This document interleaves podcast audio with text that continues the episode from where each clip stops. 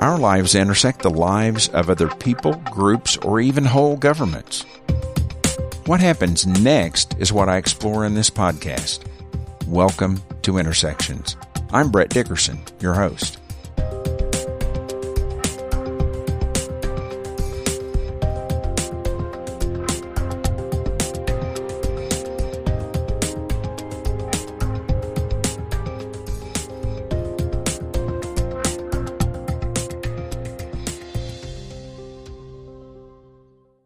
Oklaed has become a rally hashtag for many different people and groups who support public and publicly funded education in Oklahoma.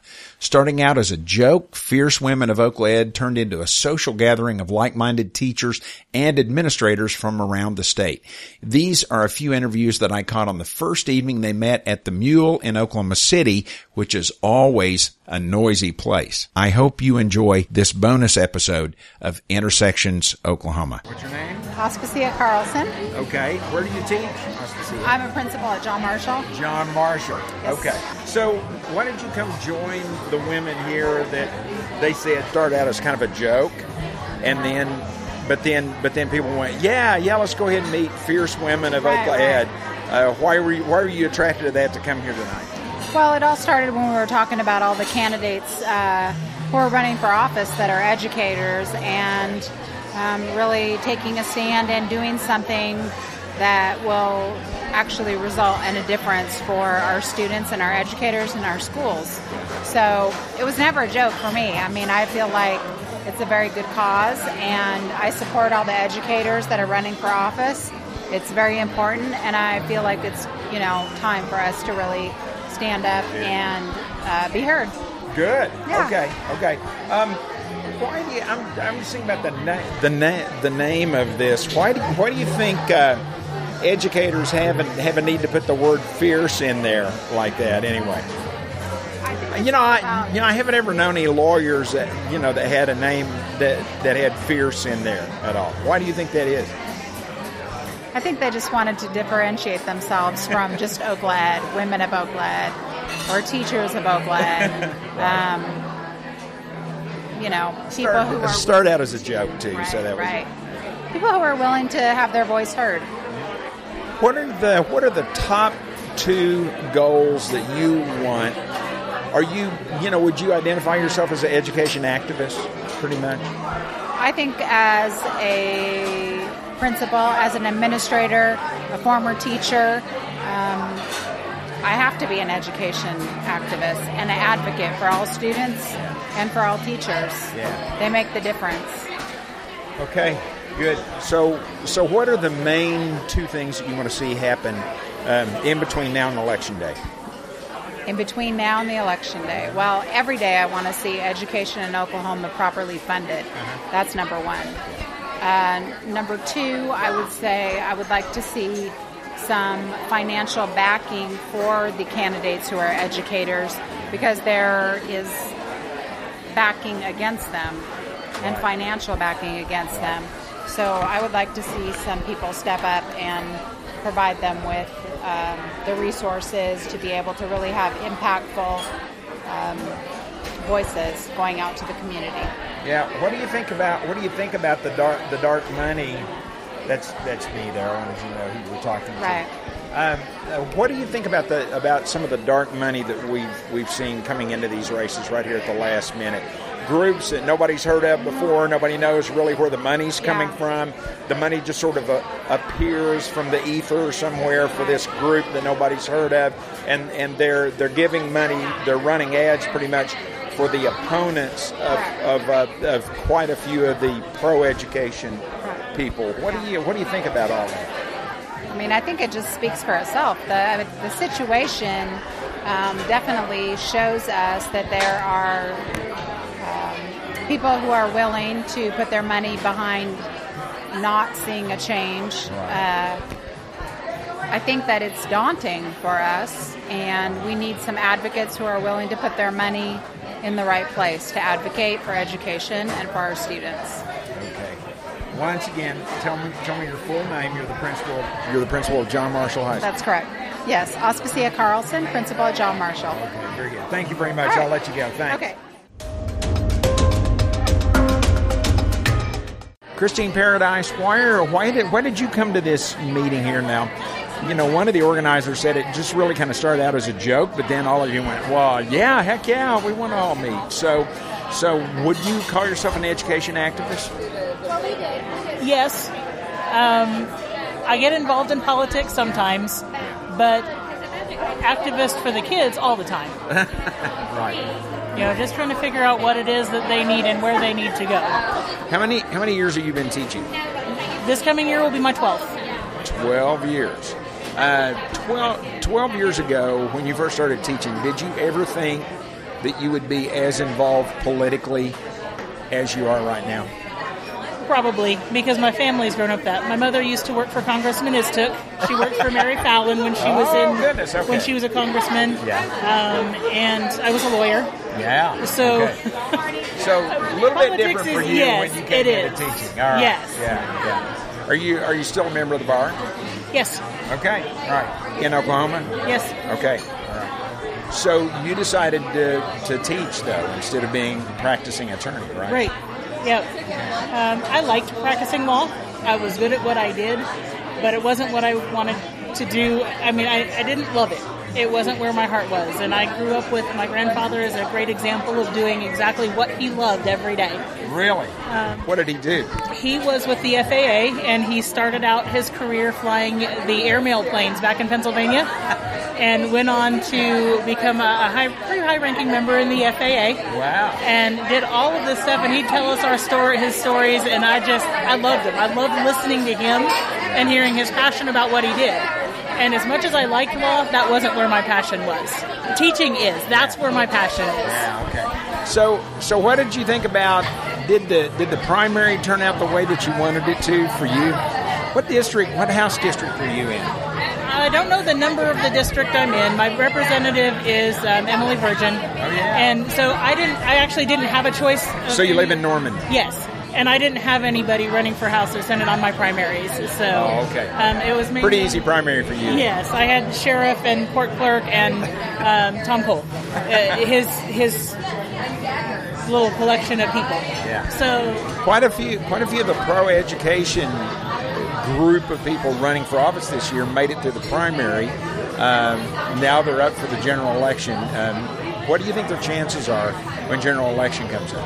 I think they've got a pretty good chance. They've got, I, you know, I'm a registered Republican, and so I'm very often on the the side that people are saying, no, no, no, you know, no, no public education. And to me, that's the wrong way to go. So I kind of fight against my party sometimes, and I think there are a lot of people like me.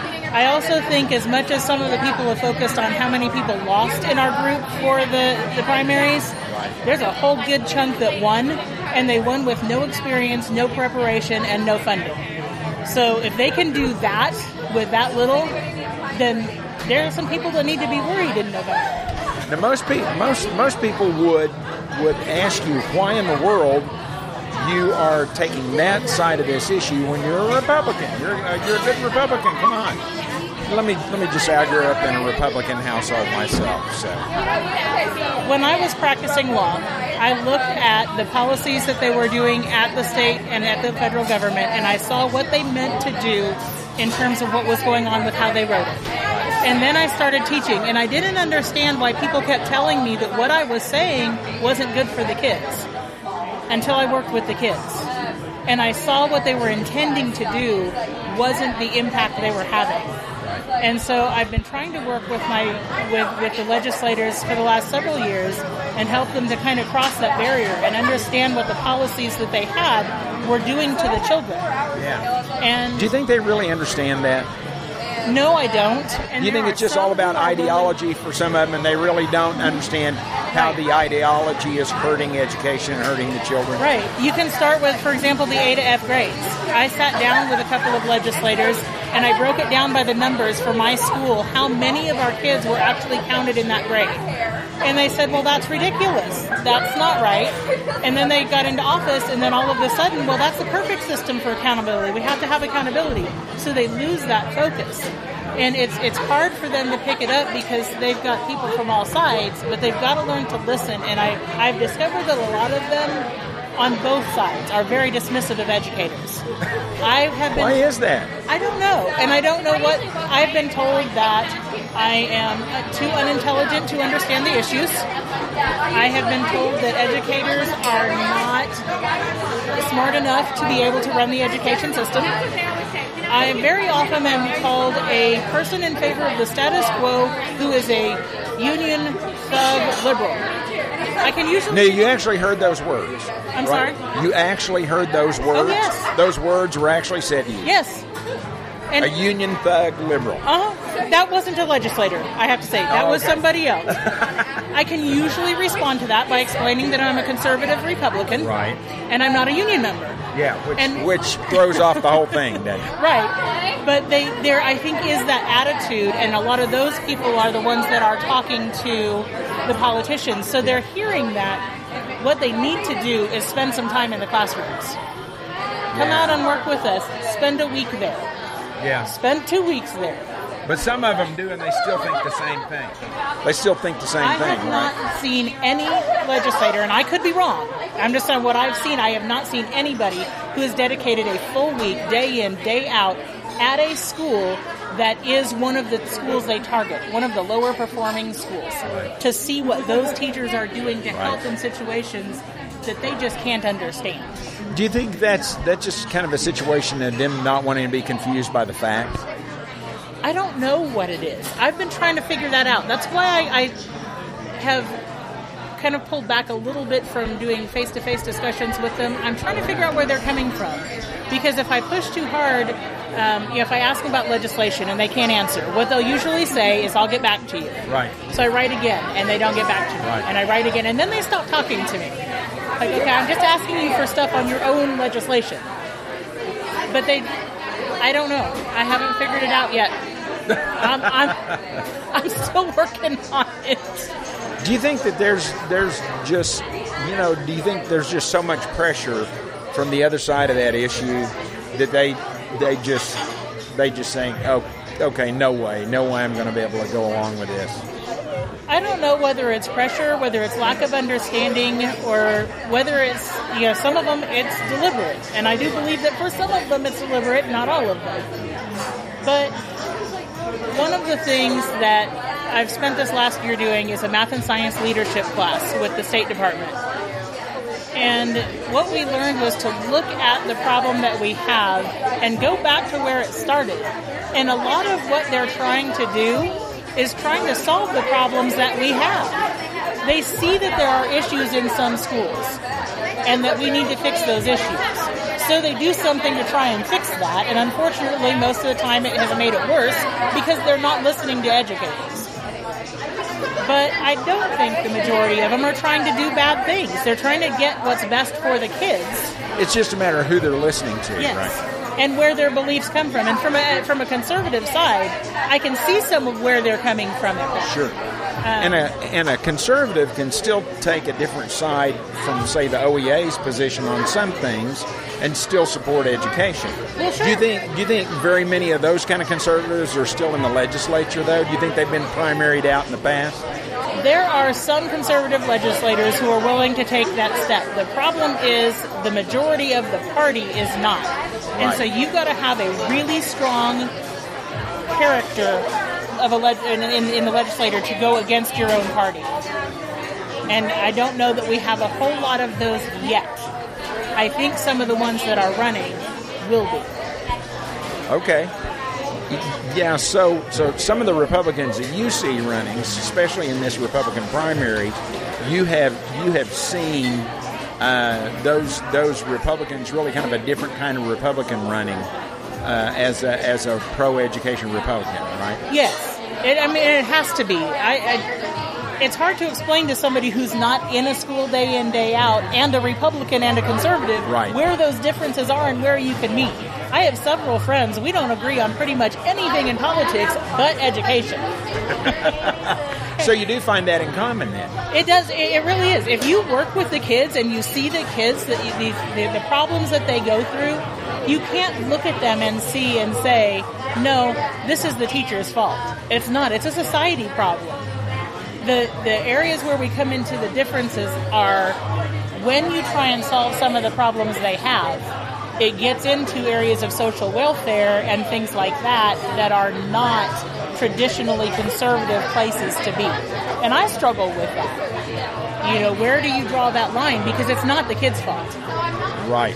It's I not the kid's fault. Yeah. And very often it's not the parents' fault. I have parents who are working three and four jobs.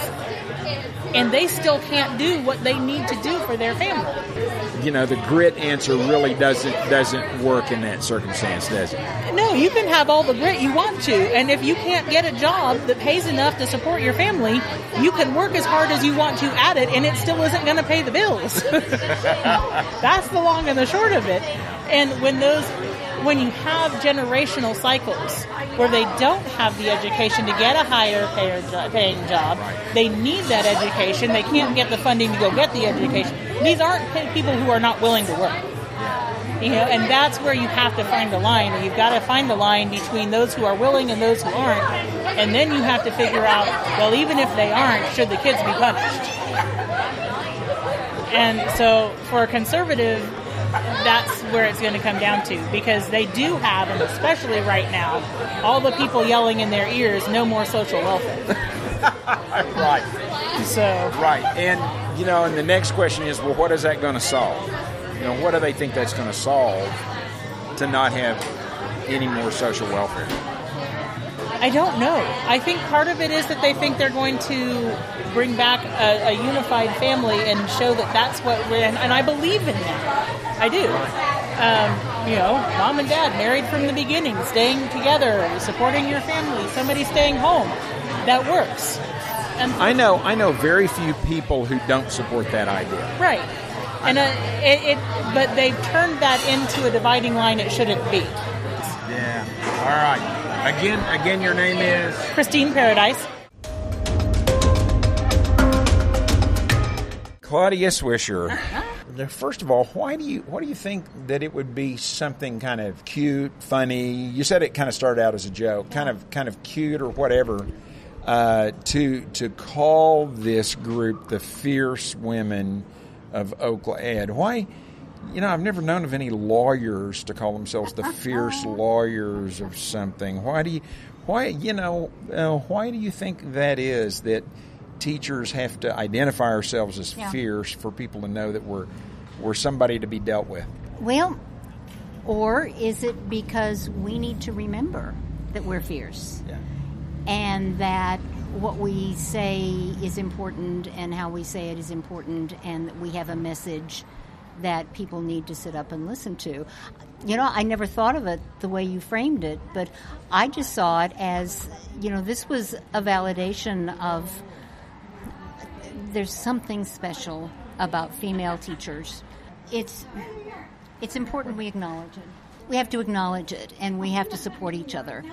I think teaching can be so isolating Yeah. and we forget. I think on social media we've been able to pull those little groups together, those close friends, those loose ties of friends, and we're all interested and it all revolves around education. But we are fierce.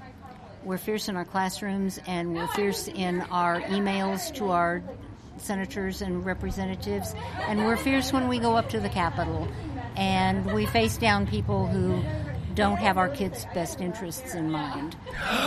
You mean there are people at the Capitol who don't have our children's best interest at mind, Claudia? Oh, dear one, I could give you names and addresses.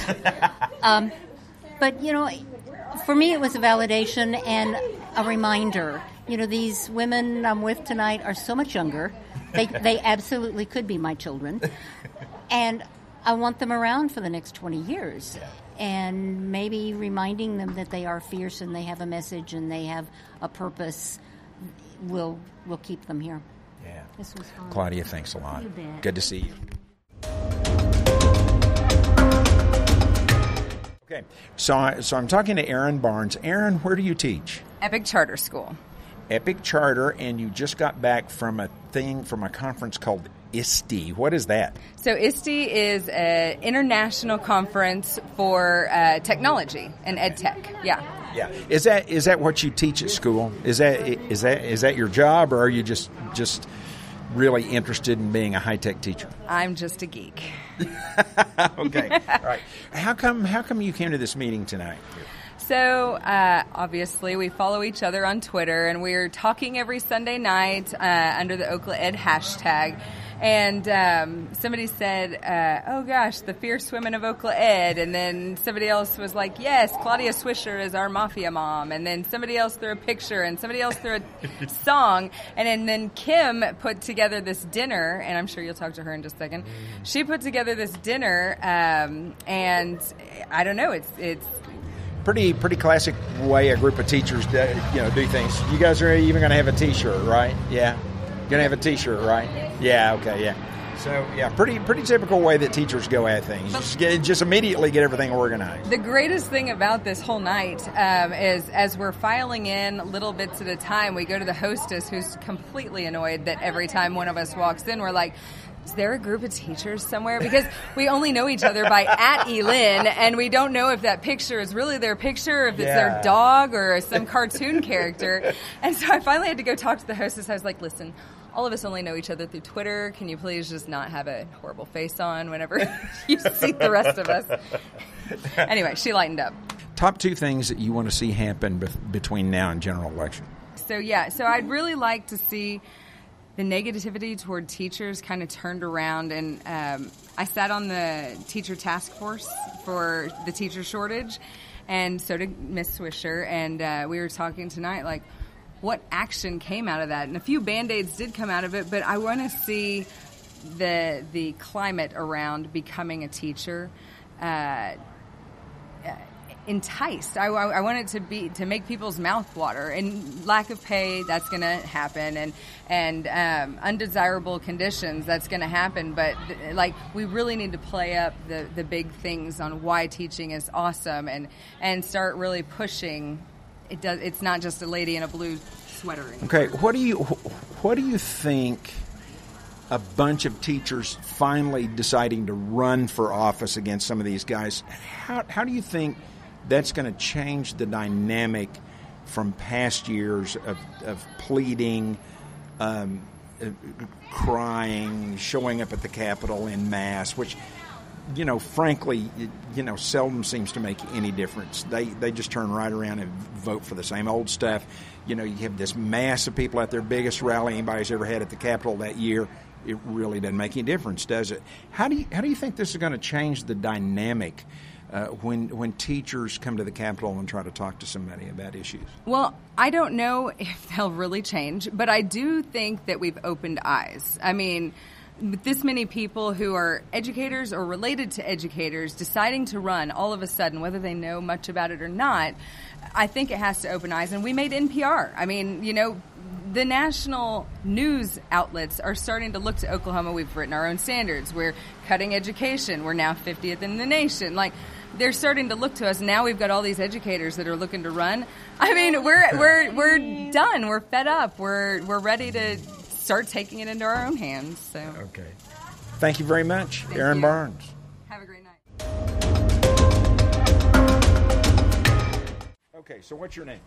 Jennifer Williams. Okay, Jennifer, where do you teach? Where do you teach? I am currently at Piedmont. Super Good excited deal, about that. good yeah. deal. Now, how come how come you came to the Fierce Women of Oklahoma tonight? It started as a joke on Twitter. Claudia Swisher, and I think Cassie Nelson. I have to look that up. Yeah, Cassie yeah. Nash. That's who it was. Okay. Cassie Nash. Okay.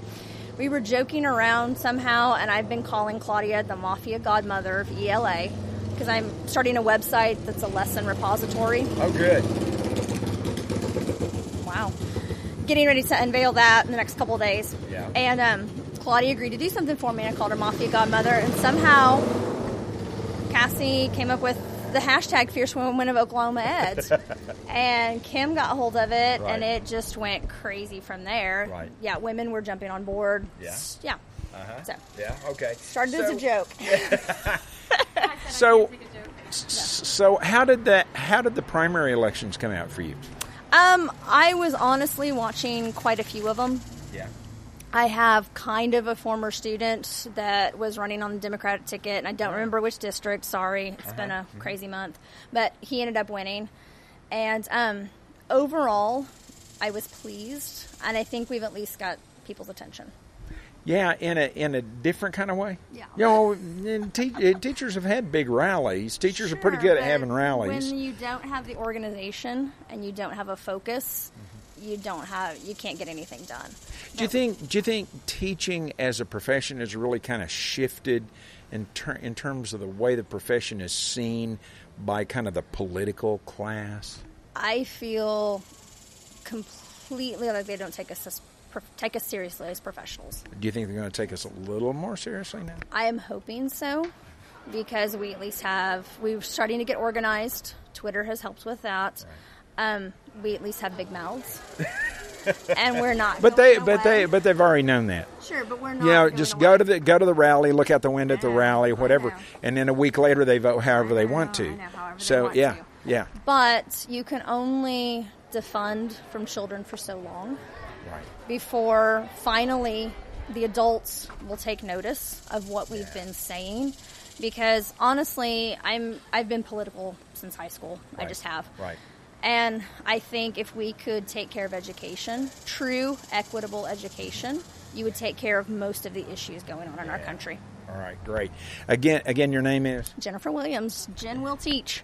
Jen. Jen. Jen will teach on Twitter. Is that on Instagram also? No, I don't do Instagram. What is the? I don't get that. But I do have a blog, jenwillteach.com. Oh, good. Okay. Yes, okay. I have a blog. And it's and it's a blog where your students interact with you and things like that. Um, right? mostly Or I talk it? about educational issues. Okay, so it's an issues blog. Uh-huh, yeah. Okay. But I have my students' blog, but it has nothing to do with Yeah, yeah, yeah. yeah. Okay. Thank you very much. Of course. Thanks Thank you lot. for coming out. All yeah, we appreciate the publicity. we'll make we'll make you an honorary member. I don't care. It doesn't a matter to me one way or the other. I can be a fierce woman. That's great. That, that's a great honor. that is so funny. Uh, what's your name? Kimberly Blodgett. And you pronounce it Blodgett. Yes. Probably everybody that sees your name goes, okay, how do I say your name? B L O D G E T T. Blodgett. Yes. Okay, Kim. Kim, Kim, what do you what do you teach and where do you teach? I teach at Little Axe Elementary School and uh, in Norman, Oklahoma, and I teach fifth grade. So why are why are you here tonight? You've you've been kind of a, a you know a spark plug for this group here meeting tonight. Uh, why did you why did you put so much into this? I did because I think collaboration is very important, and I think that uh, a lot of uh, schools now are pushing PLCs, and I think that this is just a bigger and broader form of PLCs. huh. All right. How did the primaries come out for you here? What do you think about that? I actually didn't have any educators per se running in my district, um, so um, but I was very much um, taking the initiative on Twitter as far as pushing for the educators to be voted for in other districts. So I was uh, retweeting their tweets and telling everyone, "Hey, this is an educator. If this is your district," because I didn't have any in my district running, but I did have some pro education people running in my district, and that is who got voted for. What do you what do you think the the dynamic is going to be? Just that this many teachers decided to go ahead and run for office, even if like everybody but two lose. What do you what do you think the impact is is going to be? Just the fact that that many teachers went, oh, okay, this is it. I'm running for office. Do you think that's going to change the conversation a little bit? I think it's definitely going to change the conversation. I think that the incumbents are taking notice, even the incumbents that then got reelected. I think that they're just like, okay, like maybe they had a close race or maybe they didn't. But if they had a close race, I think they're definitely taking notice to the educators out there saying, I'm going to run against you. And teachers are serious about this, and we need people taking notice to education. Um, when I've talked to politicians in the past, it, you know, it seems like they're just kind of this this sense that teachers just just kind of have their heads in the clouds, and and you know, we're always thinking about ideals, which they want they want teachers to, uh, but but when it comes to politics, you know, the hard grind of politics, they just go, well, you know, you really don't get this, you know, you don't understand this, uh, and and you know, in a lot of ways, you know, lawyers are very much a part of that world because lawyers pretty much can come and go in the legislature and still stay, still keep their practice and whatever.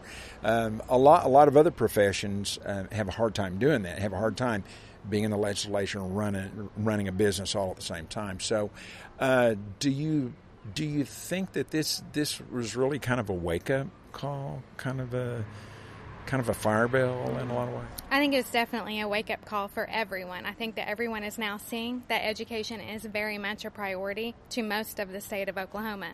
Not the whole state of Oklahoma, but most of the state. Yeah, it's not. It, it isn't. It isn't just teachers, is right. it? No, it's not just teachers. Yeah, yeah. Teachers aren't. You know, everybody goes, yeah, yeah. You're a teacher, so you're Mm-hmm. for education. But a lot of people are talking about education that really didn't used to before, right? Right. Yes, I agree with that. Okay. That concludes our interview.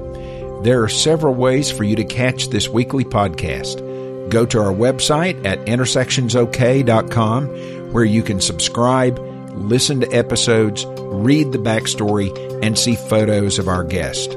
On iTunes, Stitcher, SoundCloud, and our Facebook page, we are Intersections Oklahoma. On Twitter and Instagram, we are Intersections OK. I always want to hear about the cool people in your life, so write to me. My email address is ideas at intersectionsok.com. Stephen Tyler is our awesome production advisor, and I am your host, Brett Dickerson.